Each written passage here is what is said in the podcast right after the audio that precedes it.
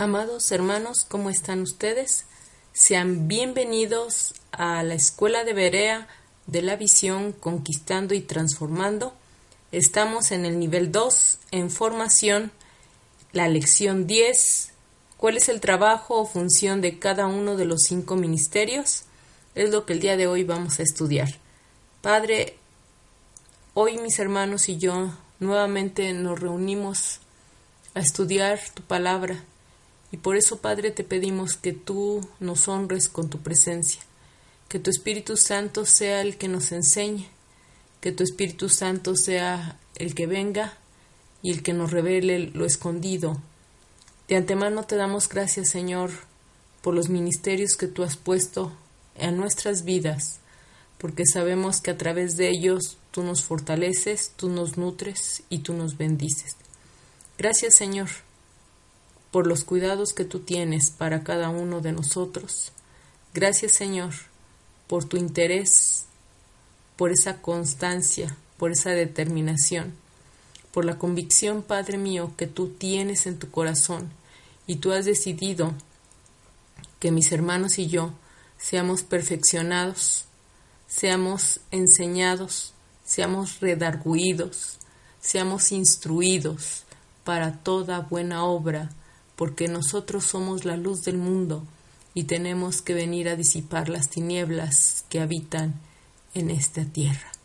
Gracias Señor porque tú nos elegiste a nosotros desde la fundación del mundo, porque tú pues pusiste tus ojos en nosotros y tú has sido y serás siempre el que nos sostiene, el que nos da esfuerzo, el que nos llena de aliento, el que con el Espíritu Santo de día y de noche siempre está al cuidado y al pendiente de cada una de nuestras necesidades, y siempre estás tú, Padre, hasta en el mínimo detalle, cubriendo nuestras vidas.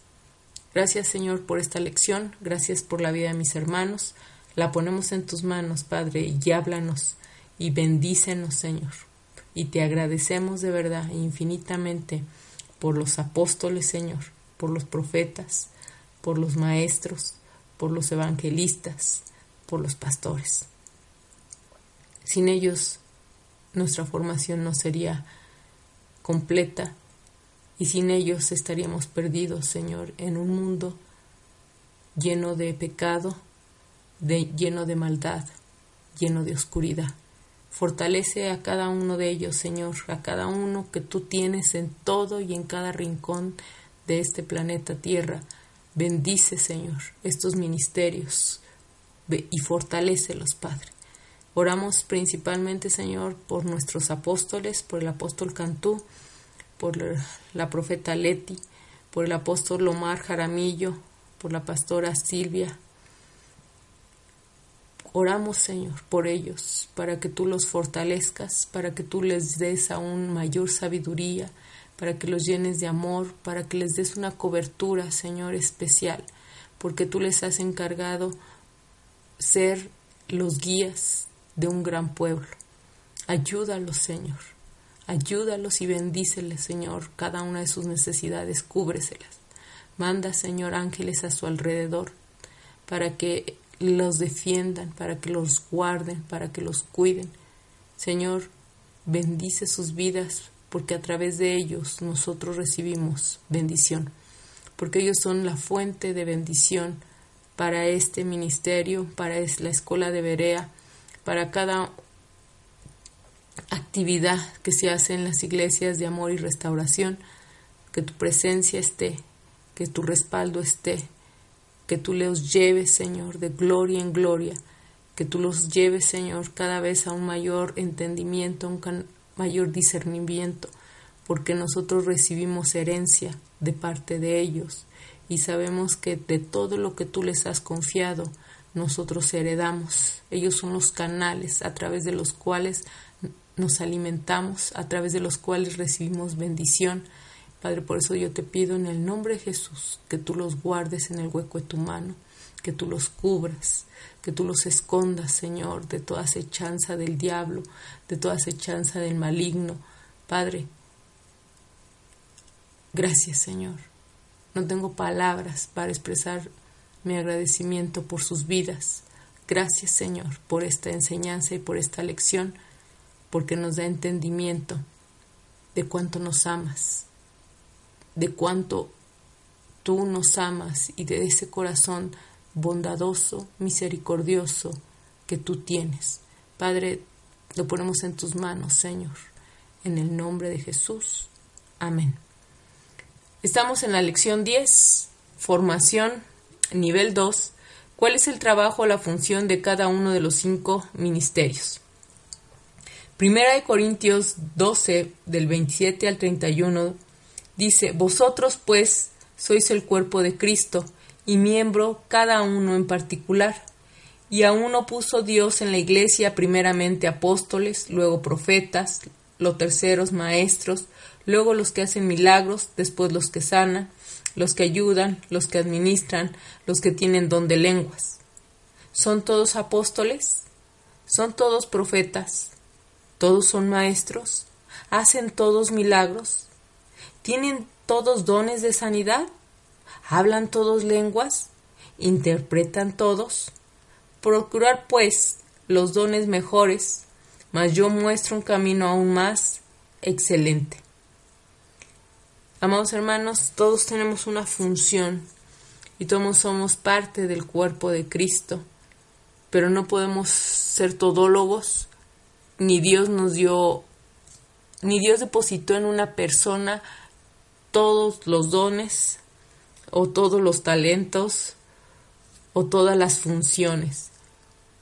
Por eso yo les comentaba la clase pasada que es la iglesia es un recipiente donde cada quien vaya aporta lo que Dios puso. Ese don, ese talento que Dios a cada uno de nosotros Dios es para irlo y darlo y vertirlo y fortalecer al cuerpo de Cristo. Tenemos que aprender a descubrir cuál es nuestro propósito en la tierra y cuál es nuestra posición dentro del cuerpo de Cristo. Muchas veces nosotros estamos llamados a ser limones y sin embargo queremos ser peras. Y toda la vida tratamos de querer llegar a ser peras y no damos unos buenos limones. Y con eso que les quiero decir, mis amados hermanos, que mucha gente quisiera ser apóstol o quisiera ser profeta, porque dicen cómo habla el hermano, porque le tienen cierta admiración, cierto cariño, eh, y yo quiero ser como él, pero su función o su don no es ser profeta, eh, tal vez se fluye en el don de sanidad, ni siquiera ocupa un ministerio, ¿verdad? Sino solo se dedica a sanar o solo se dedica a enseñar o es evangelista y no está dentro del llamado a ser un profeta o a ser un apóstol. Y toda la vida eh, siente, se va engerminando en una persona así envidia, codicia, frustración, porque desea hacer algo que no es. Y lo que Dios lo mandó a hacer no lo hace. Y eso causa una gran, gran decepción con uno mismo. Cuando tú estás fuera del propósito de Dios, en ti hay, hay como un vacío, hay una decepción, hay un desaliento. Y si a eso le aunamos que tú deseas hacer cosas para las cuales no fuiste llamado, entonces causa una terrible, terrible sensación de fracaso y de frustración. Por eso tenemos que tener esta comunión, amados hermanos, con Papá Dios, con el Espíritu Santo, para que nos vaya encaminando, para que nos vaya guiando, para que nos vaya metiendo a, a lo que Dios quiere que hagamos y por lo cual nos hizo nacer. Cuando nosotros admiramos una persona, debemos de desear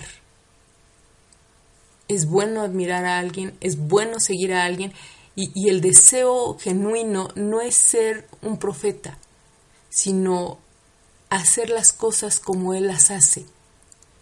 Amados hermanos, ya se los había platicado, lo que Jesús vino a hacer, ni tú ni yo lo podemos hacer.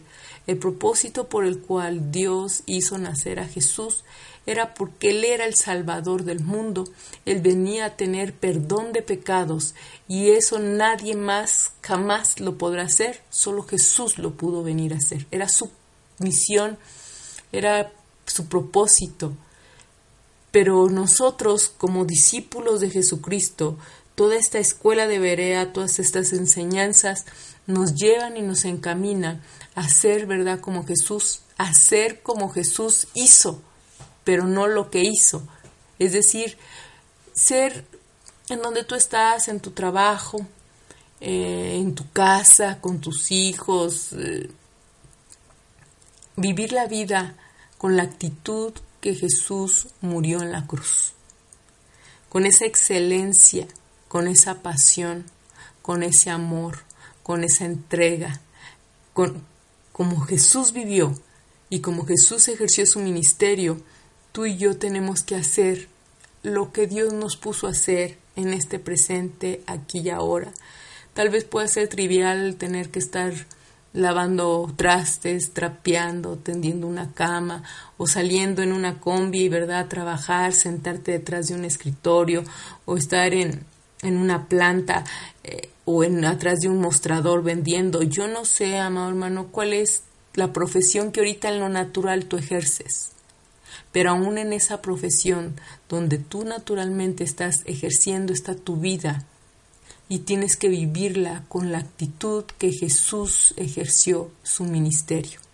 Tal vez tú ya tienes un llamado ministerial y eres pastor o eres un evangelista o eres un profeta, pero no puedes pedir ser como otro profeta o como, vuelvo a repetir, si eres profeta no puedes querer ser evangelista y si eres evangelista no puedes querer ser apóstol, pero sí puedes imitar a aquellos que trabajan con excelencia. Es decir, yo me queda claro que no soy un profeta, soy un evangelista, pero yo amo la entrega, la pasión, la dedicación que el profeta le da a Dios, cómo, él tiene, eh, eh, cómo trabaja para Dios.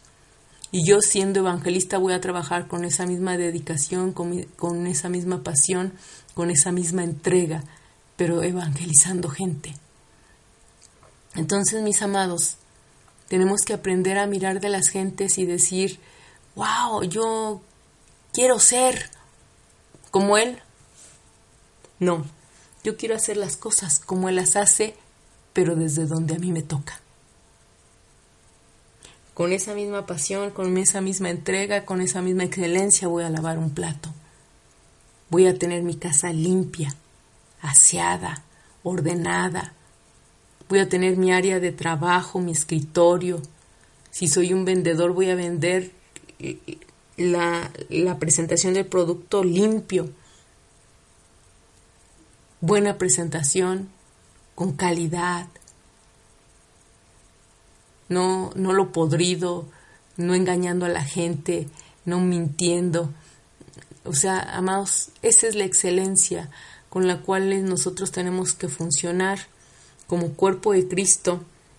Y, no eh, nada más dejarle a la gente de los ministerios, todos, todos somos importantes para el reino de los cielos, porque todos traemos algo de parte de Dios para brindarle a este mundo y todos tenemos la responsabilidad de ser luz en medio de las tinieblas.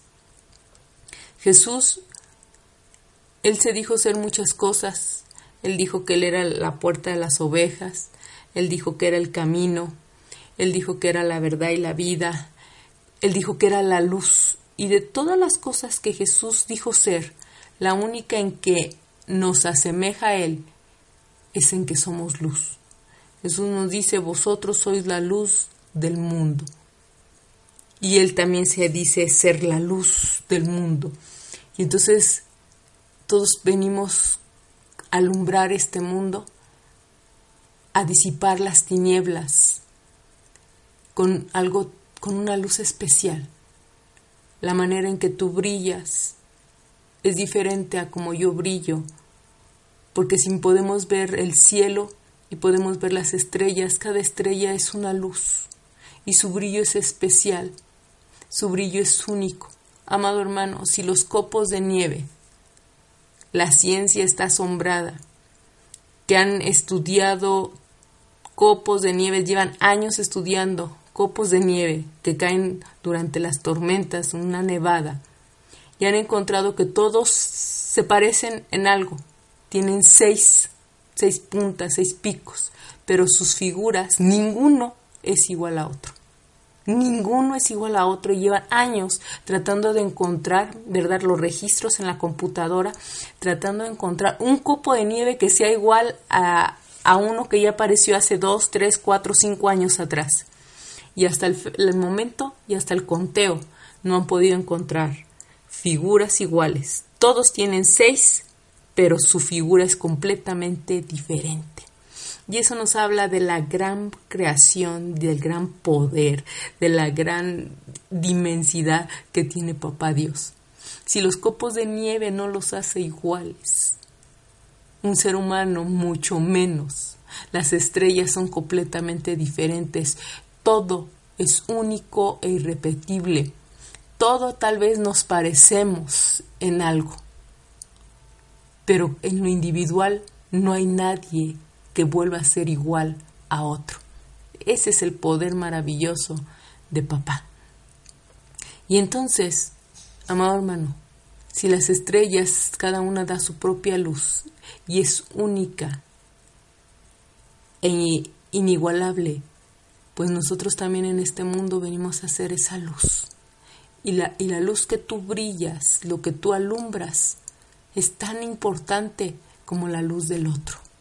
Por eso a Dios está tan preocupado, tan empeñado en que seamos esa luz, en que brillemos, en que nosotros entendamos esta divinidad que Él ha puesto, esta imagen y esta semejanza que tenemos de parte de Él y que dejemos de, querer ser lo que no somos y nos pongamos a hacer, a brillar porque ya nos, no, no, tenemos luz, amados hermanos, somos la luz.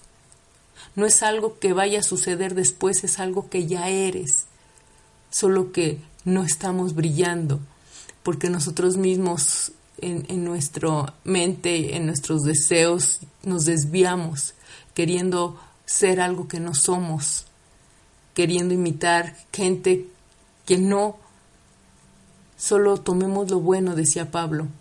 Tomemos lo bueno, pero para hacer lo que a ti te, y a mí me toca hacer. Continuamos, amados, con nuestra lectura. Dice Efesios 4 del 11 al 16. Y él mismo constituyó a unos apóstoles, a otros profetas, a otros evangelistas, a otros pastores y maestros, a fin de perfeccionar a los santos para la obra del ministerio, para la edificación del cuerpo de Cristo hasta que todos lleguemos a la unidad de la fe y del conocimiento del Hijo de Dios, a un varón perfecto, a la medida de la estatura de la plenitud de Cristo, para que ya no seamos niños fluctuando, llevados por doquiera, de todo viento de doctrina, por estratagema de hombre para engañar, emplea con astucia las artimañas del error, sino que, si siguiendo la verdad en amor, crezcamos en todo en aquel que es la cabeza, esto es Cristo, de quien todo el cuerpo bien concertado y unido entre sí, por todas las coyunturas que se ayudan mutuamente según la actividad propia de cada miembro, recibe su crecimiento para ir edificándose en amor. Amados hermanos, ¿quién constituye a los apóstoles, a los profetas, a los evangelistas, a los pastores y a los maestros, los cinco ministerios de la Iglesia, provienen de Dios. Dice, Él mismo constituyó. No hay ningún requisito para ser pastor, no hay ningún perfil para ser profeta. Es algo que Él hizo, porque eso, vaya, si Él lo hizo, quiere decir que la gente ya nació. El profeta nació. Eh, la gente nació para ser apóstol, nació para ser un pastor, nació porque Dios lo constituyó, es como Él quiso. Y, estos cinco ministerios tienen una gran encomienda de parte de Dios porque ellos van a perfeccionar a los santos. Recordemos que santos es aquellos que se apartan, ¿verdad? Para Dios es aquellos que se alejan del pecado, que tú y yo somos santos y estamos bajo la eh, terrible responsabilidad de nuestros pastores, de los apóstoles, de los profetas, para guiarnos, para edificarnos, para enseñarnos. Y, dice, y que todos vayamos creciendo en amor, todos vayamos creciendo en conocimiento, en sabiduría, en entendimiento, en guianza.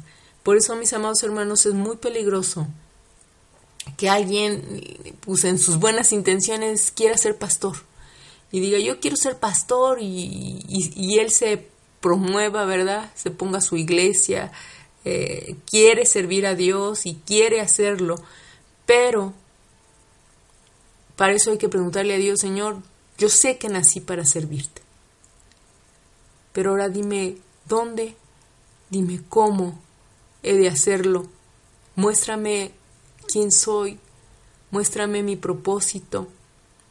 Yo sé, Señor, que voy a servirte y te quiero servir con todo mi corazón, pero no quiero hacerlo desde mi intelecto, desde mi alma, desde mi querer imitar a otro. Decía Pablo que había gente que predicaba a Cristo por envidia. No quiero, porque ya vi que alguien, no sé, la gente lo quiere, lo aplaude, lo alaba, lo reconoce y yo quisiera ese, ese amor, ese reconocimiento, ese aplauso y por eso es que quiero ser pastor. Pero realmente yo no nací para ser pastor, solo quiero tener el alimento de mi ego a través de ser pastor.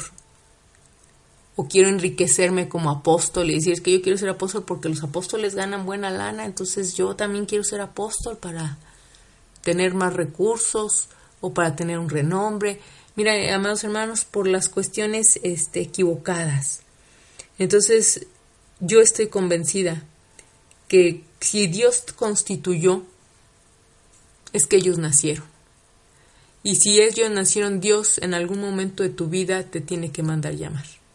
Dios nos tiene, si somos apóstoles, si somos profetas, Dios nos va a tener que mandar llamar y Él se va a tener, ¿verdad? Y Dios se toma la molestia de visitarte y de ungirte. El hombre a veces unge pastores, pero la verdad es que Dios se toma la molestia de ungir. Y Él respalda porque Él envió. Y prueba de eso, ¿verdad, amados hermanos? Sabemos el testimonio de nuestro amado pastor Omar. Él lo ha dicho, por eso me atrevo a, a retomarlo. A él, a él el hombre no lo ungió como pastor. A él Dios mismo lo ungió a través de un ángel. Lo ungió y le dijo, vete a Morelia porque allá tengo mucho pueblo. Y él de la Ciudad de México, ¿verdad?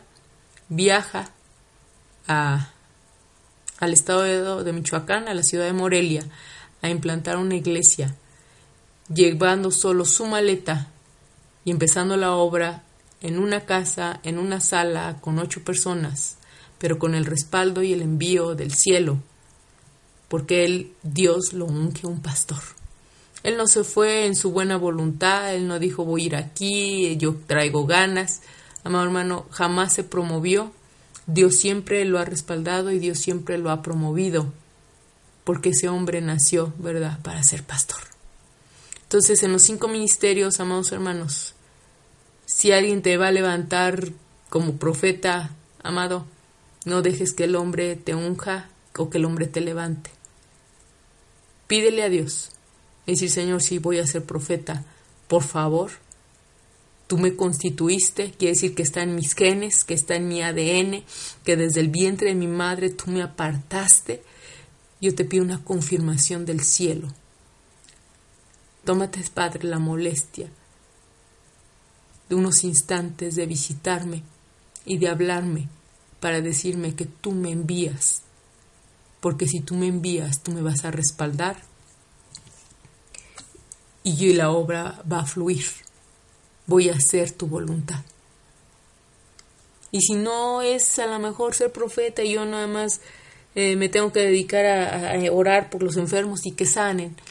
Pues también, donde Dios nos quiera poner, está bien, si para eso nacimos, si con eso somos luz y brillamos, si con eso su nombre es exaltado y es glorificado sobre esta tierra, si con eso cuando entremos al cielo el Señor va a sonreír y papá decir, mira, ahí está mi hijo, ahí está mi hija amada en quien yo tengo complacencia.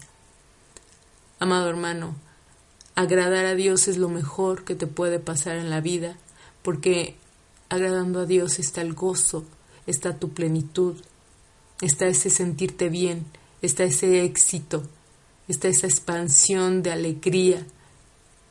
Encuentras la razón de tu existencia y por el por qué ha valido la pena vivir cada uno de tus sufrimientos, cada uno de tus procesos, cada uno de todo lo que tú has caminado.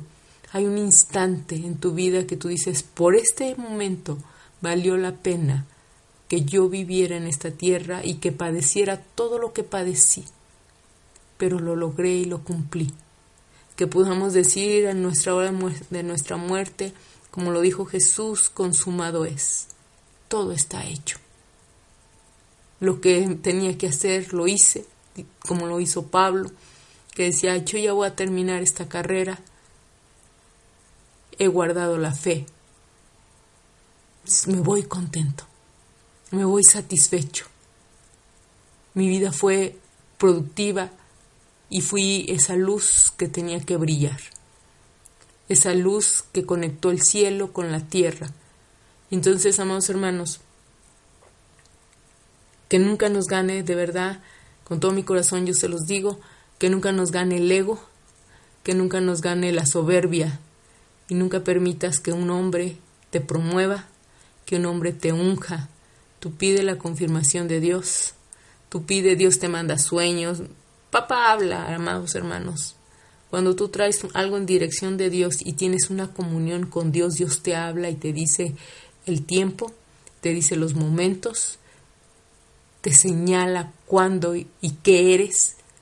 Y si ya después con esa confirmación el hombre en un acto, ¿verdad?, natural, te impone manos y te derrama aceite, tú dices, es correcto, porque Dios ya me había hablado. Y si no, tienes que parar y decir, quien sea, no me puede ungir, porque yo necesito el respaldo de Dios, la confirmación de Dios. No puedo ser un pastor si Dios no me envía.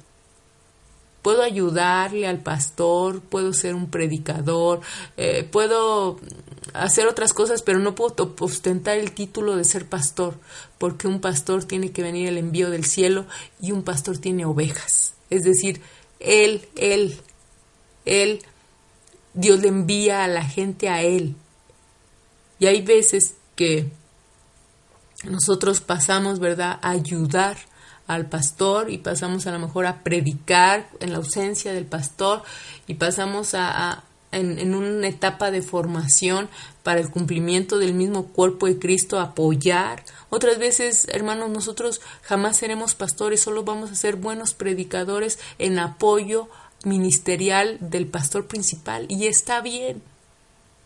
Pero no me puedo yo llamar pastor porque no son mis ovejas, son las ovejas del pastor, yo solo soy un predicador que en el momento en que el pastor está ausente yo tomo, ¿verdad?, el púlpito, enseño para que el, pueblo sea nutrido, para que el pueblo sea atendido, para que sea cuidado, pero en ningún momento son mis ovejas, no es mi llamado, no es mi ministerio, solo soy apoyo firme del pastor. No nos confundamos, no querramos ser lo que no somos y no nos engañe este mundo los títulos, la vanagloria, eh, la exaltación, tengamos los pies bien puestos sobre la tierra y entendamos que Él mismo constituyó y si Dios lo constituyó es como Él quiso y Él te va a mandar llamar. Él nos va a mandar llamar ante estos cinco ministerios porque es la base de la iglesia y necesitan el respaldo del poder de la manifestación gloriosa del Espíritu Santo. Entonces, mis amados, pero eso no nos quita ayudar.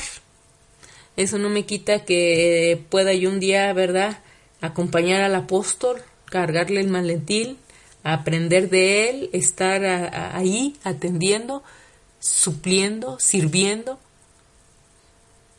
Pero el apóstol es él, yo solo soy su ayudante. Como Elías y Eliseo. Elías era el profeta y siempre lo fue hasta que fue arrebatado. A Dios le plació que Eliseo fuera quien tomara el lugar de Elías. Pero mientras Elías existió, el profeta era Elías y Eliseo solo era el que cargaba el maletín. Cuando Dios promueve, entonces Eliseo se convierte en profeta.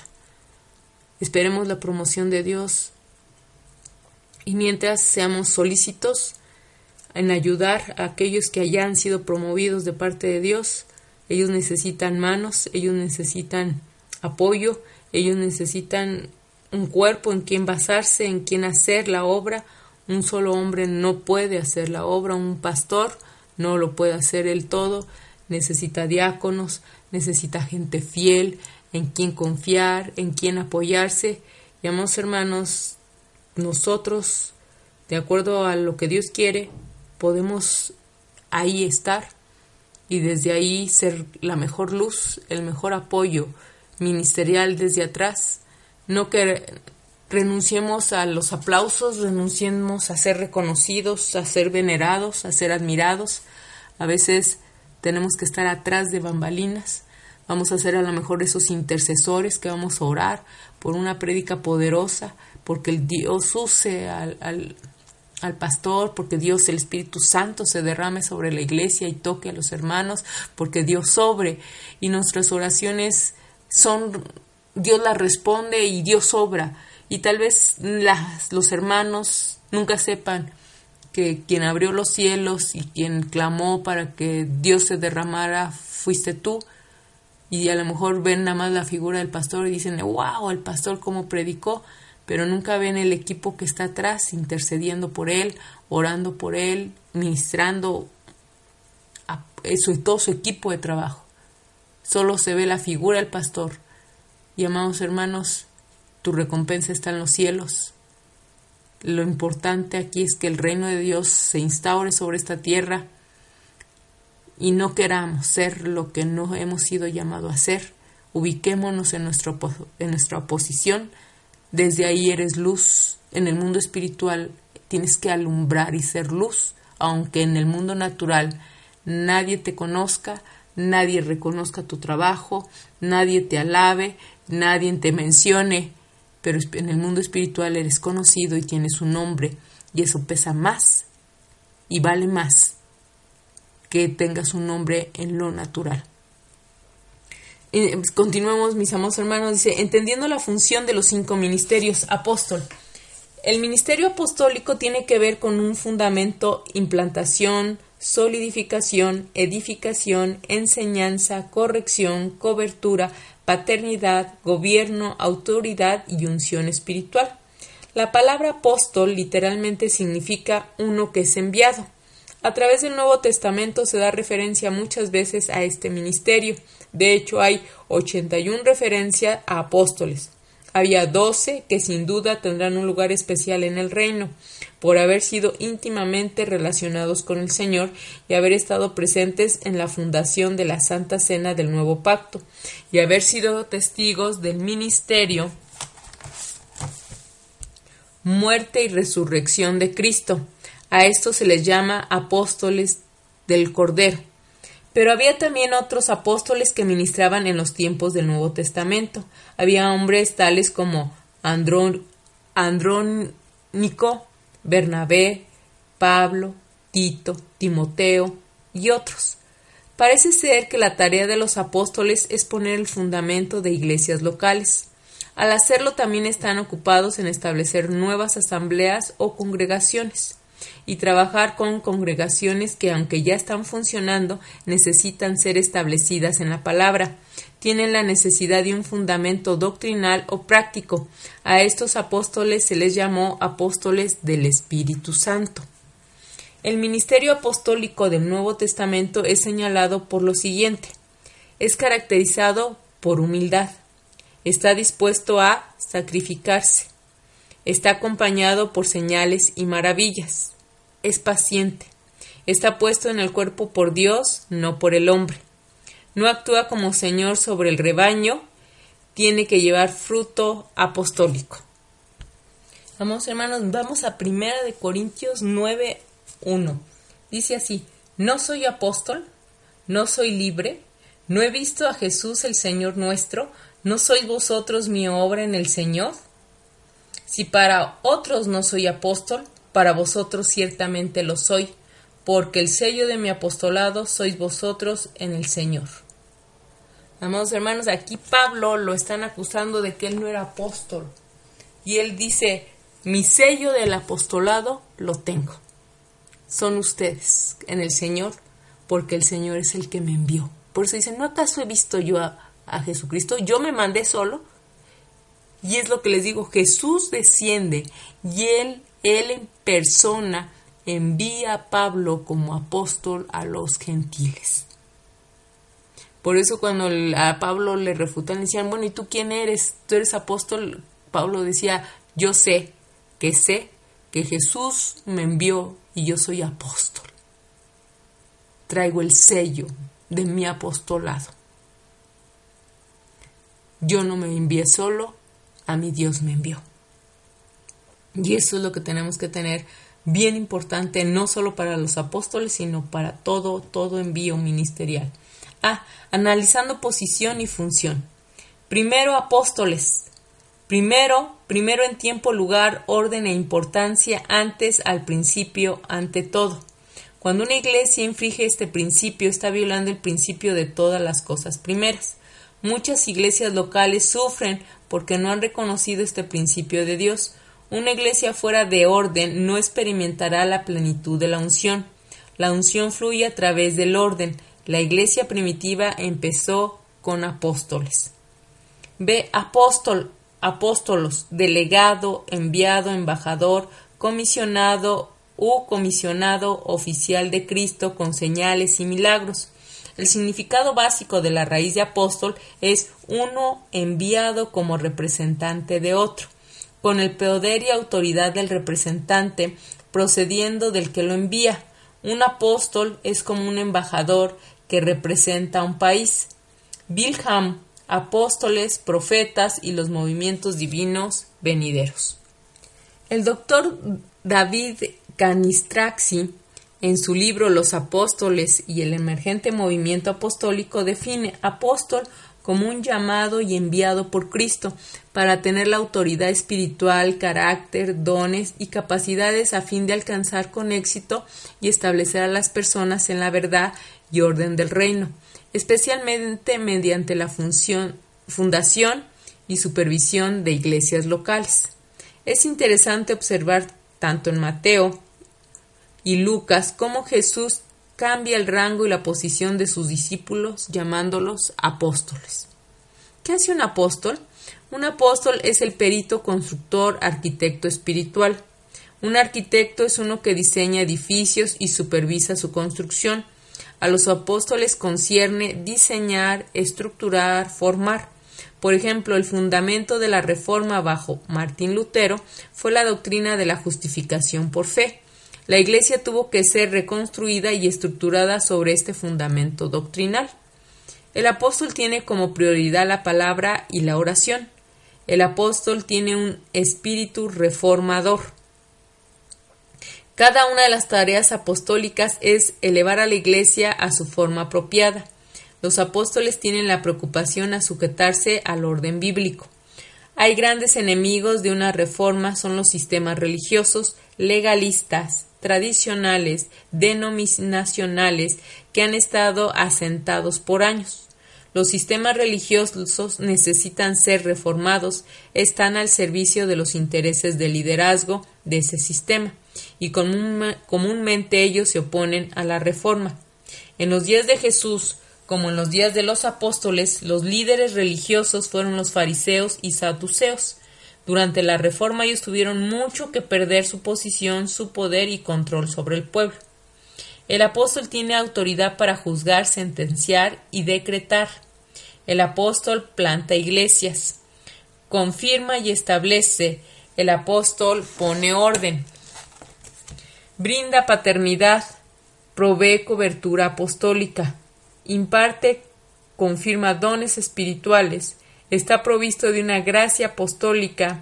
La gracia es una capacidad singular dada por Dios de hacer lo que ordinariamente no se puede hacer. 2. Profeta. La palabra profética llama al arrepentimiento, a la confesión, a arreglar las cuentas con Dios, a que el pueblo viva en santidad. La palabra profética activa y libera el plan y los propósitos de Dios para una persona o una iglesia. La palabra profética es creativa.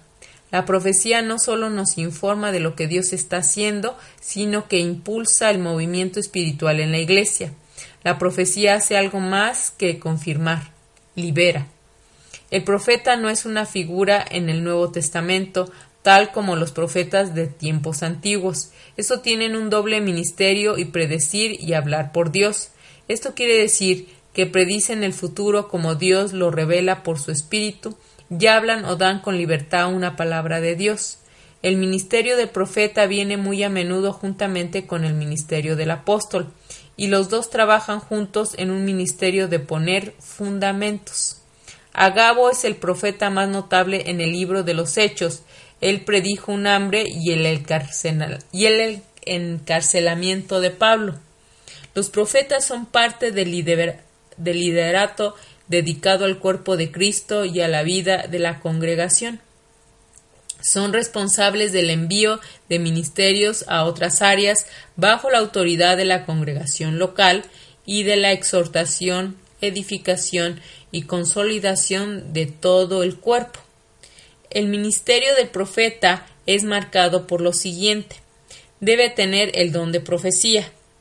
Tiene que ser escogido por Dios tiene que mostrar una vida de santidad y humildad, tiene que estar dispuesto a que juzguen sus profecías. 3. Evangelista. La palabra evangelista sencillamente significa uno que proclama buenas nuevas. Solamente tres veces se usa esta palabra en el Nuevo Testamento. Se nos muestra la necesidad de un evangelista en la obra perfecta de la Iglesia. Pablo instruye a Timoteo, quien en realidad era un apóstol, a hacer obra de evangelismo. Pero si queremos conocer el trabajo de un evangelista, tenemos que mirar el ministerio de Felipe el evangelista. El ministerio de Felipe está registrado en Hechos 8. Aquí tenemos en resumen un cuadro de la obra de un evangelista. Parece que Felipe está dedicado a predicar nuevo terreno con el Evangelio, con el mensaje de salvación, acompañado por sanidad y señales. Su ministerio es doble, ya que está ocupado en evangelismo público, pero también en evangelismo personal. En todos sus métodos, no obstante, fue muy obediente al Espíritu de Dios y tuvo consciente de sus propias limitaciones. Podemos notar que no se sintió autosuficiente, el resultado de su obra fue el establecimiento de una iglesia local. 4. Pastor. Por la palabra pastor entendemos uno que cuida ovejas. Mientras que el ministerio de los apóstoles, profetas y evangelistas parece tener una naturaleza movible, los pastores son dados para gobernar a congregaciones locales como responsables del rebaño de Dios. Jesús fue el buen pastor y así se constituye el verdadero patrón para todos los pastores. Un verdadero pastor será uno que alimenta a las ovejas, uno que guía y gobierna a las ovejas, uno que ama las almas de las ovejas, uno que cuida a las ovejas, uno que está dispuesto a poner su vida por las ovejas, uno que está dispuesto a defender el rebaño en tiempo de problemas. 5. Maestro. Los maestros son también esenciales para perfeccionar a los santos.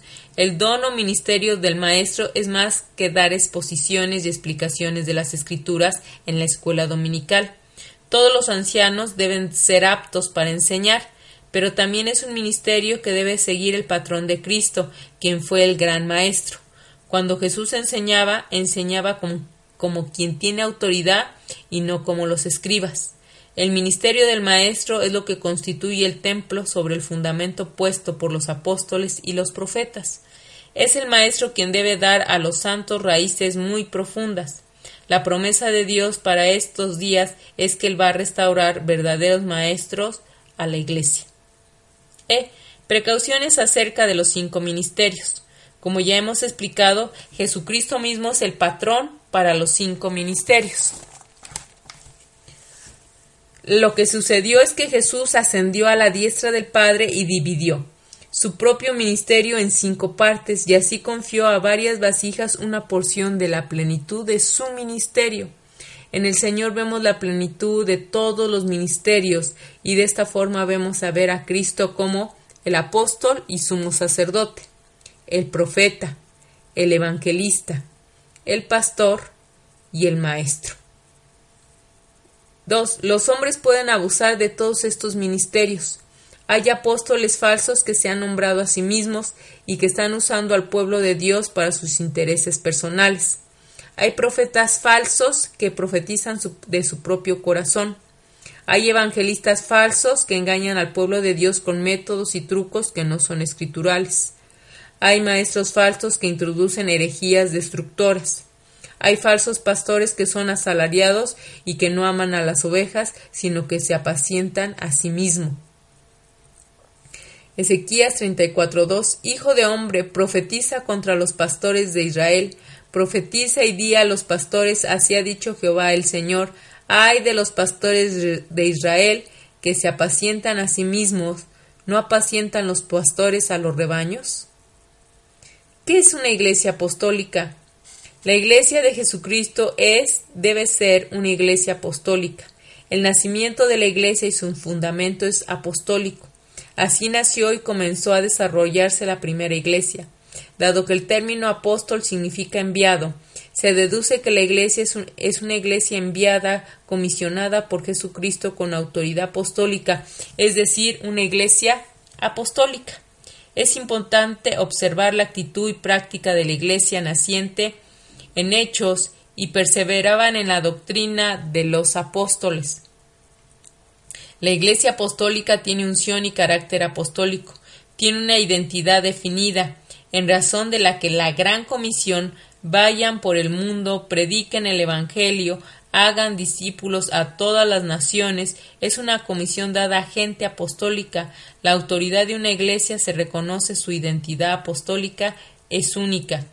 Una iglesia apostólica es una iglesia que tiene una fuente, una perdón, fuerte dimensión apostólica. Una dimensión es definida como la medida en longitud, ancho y espesor, esto es, proporción, extensión, rango, alcance o peso de una cosa.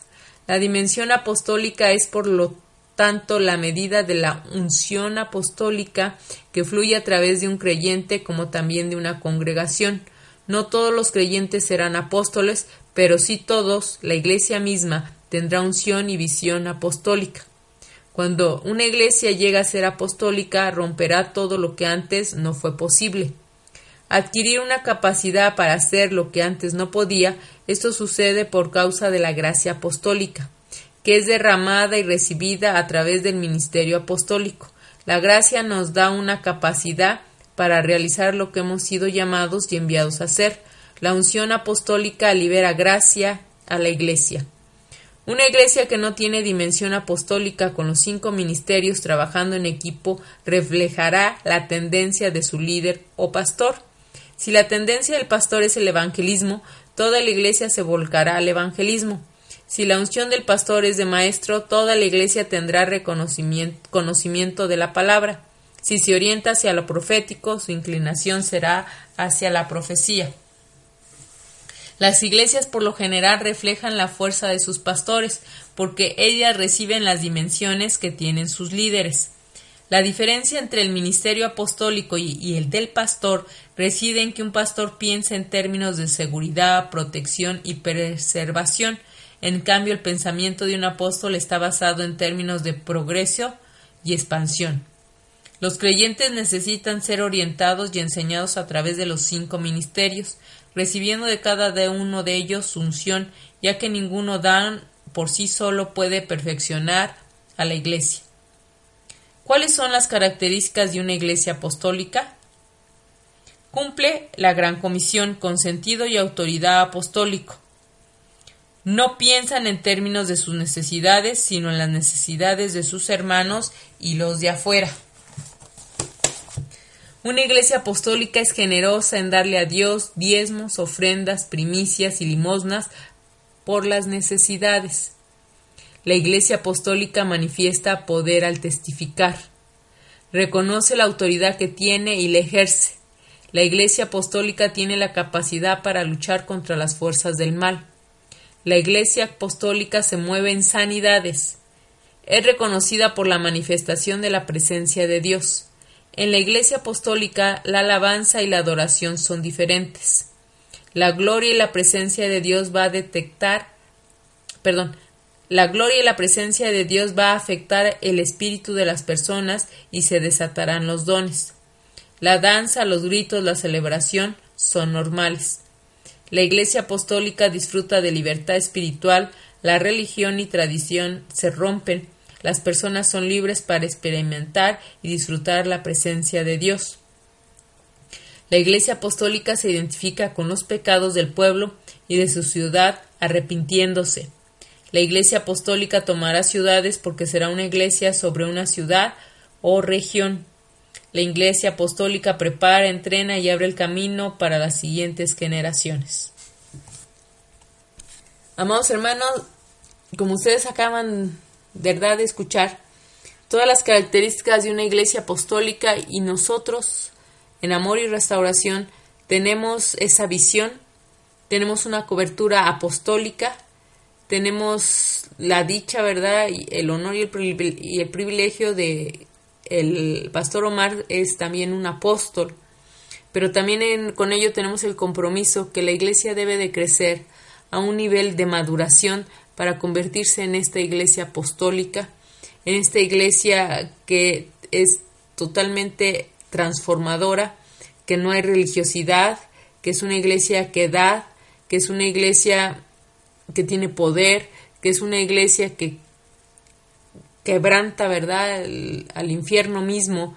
Y bueno, ese es el crecimiento, esa es la maduración, esa es la enseñanza, ese es el anhelo de Dios para nosotros porque nosotros estamos inmersos en una iglesia apostólica y si Dios nos puso en esta iglesia es porque, como les vuelvo a decir, tenemos algo que poner de todos estos puntos que acabamos de leer. Tal vez eh, en ti, ¿verdad? Vuelvo a repetir, tú no seas el apóstol, pero sí tú eres el que va y cumple la gran comisión. Tal vez tú eres una persona que puedes dar ¿verdad? Miras la necesidad del otro y, y tienes esta capacidad de liberalidad, de dar. O tú eres aquellos que Dios les da, ¿verdad? El don de hacer dinero y tú vas a financiar la obra de Dios. Tú eres de estos hermanos que, que dan los recursos para hacer los penieles, para equipar a la iglesia, para pagar los viáticos de, de los que se van, ¿verdad? A predicar tú eres, esa es la luz que tú le das a la iglesia, o tal vez tú eres aquel que tienes poder para liberar, tienes poder para sanar, tienes poder para confrontar el pecado, tienes la capacidad, ¿verdad?, de quebrantar las fuerzas del infierno, te mueves tal vez en sanidades, o, en tu canto y en tu adoración tú abres los cielos y la presencia de Dios desciende. La presencia de Dios se mueve porque tu oración, tu fidelidad y tu amor a Dios hace que Dios descienda sobre la iglesia. O tú eres parte de, de la gente que se goza y que le alaba a Dios y que baila y que se goza, ¿verdad?, con la presencia de Dios. Tú eres de los que en tu ser hay tanta dicha que, que bailas, que gritas, y eso son las manifestaciones de una iglesia apostólica. Amados hermanos, cada uno de nosotros traemos esa luz y tenemos este envío glorioso y honroso de parte de Dios de ser parte de una iglesia apostólica. Solo hay que ubicarnos, buscar el, el don que Dios nos dio y, y ahí, desde ahí ser luz, desde ahí alumbrar, desde ahí abrir el camino, desde ahí sustentar a otras iglesias, yo no sé, hermano, oro a Dios porque encuentres tu propósito y porque encuentres tu lugar en la iglesia y te pongas a trabajar con excelencia, a brillar desde donde te toca estar. Si tú eres de los que salen, ¿verdad? Y el público vas a ser conocido en este mundo y eres los que tienen que dar la cara, bendecimos tu vida. Pero si tú eres de los que te toca estar tras bambalinas, donde en lo natural eres un completo desconocido, doblemente bendecido serás, porque te aseguro que tú serás conocido en los cielos. Y no te extrañe que lleguen ángeles a visitarte, y no te extrañe que el mismo Jesús llegue y, y platique contigo y te fortalezca, porque tú eres un hijo amado, en quien Dios se complace. No nacimos para complacer al hombre, no nacimos para ser reconocidos del hombre, nacimos para que el nombre de Jehová se glorifique sobre esta tierra, para que el Señor de señores, el Rey de reyes, sea alabado y sea exaltado en esta tierra a través de nuestro testimonio, a través de nuestro esfuerzo, a través de nuestra fidelidad, a través de nuestra dedicación, a través de nuestra entrega y amor a Dios. Amados, que Dios me los bendiga, que Dios me los guarde. Y nos estamos viendo la siguiente semana, si Dios nos presta vida. Hasta entonces.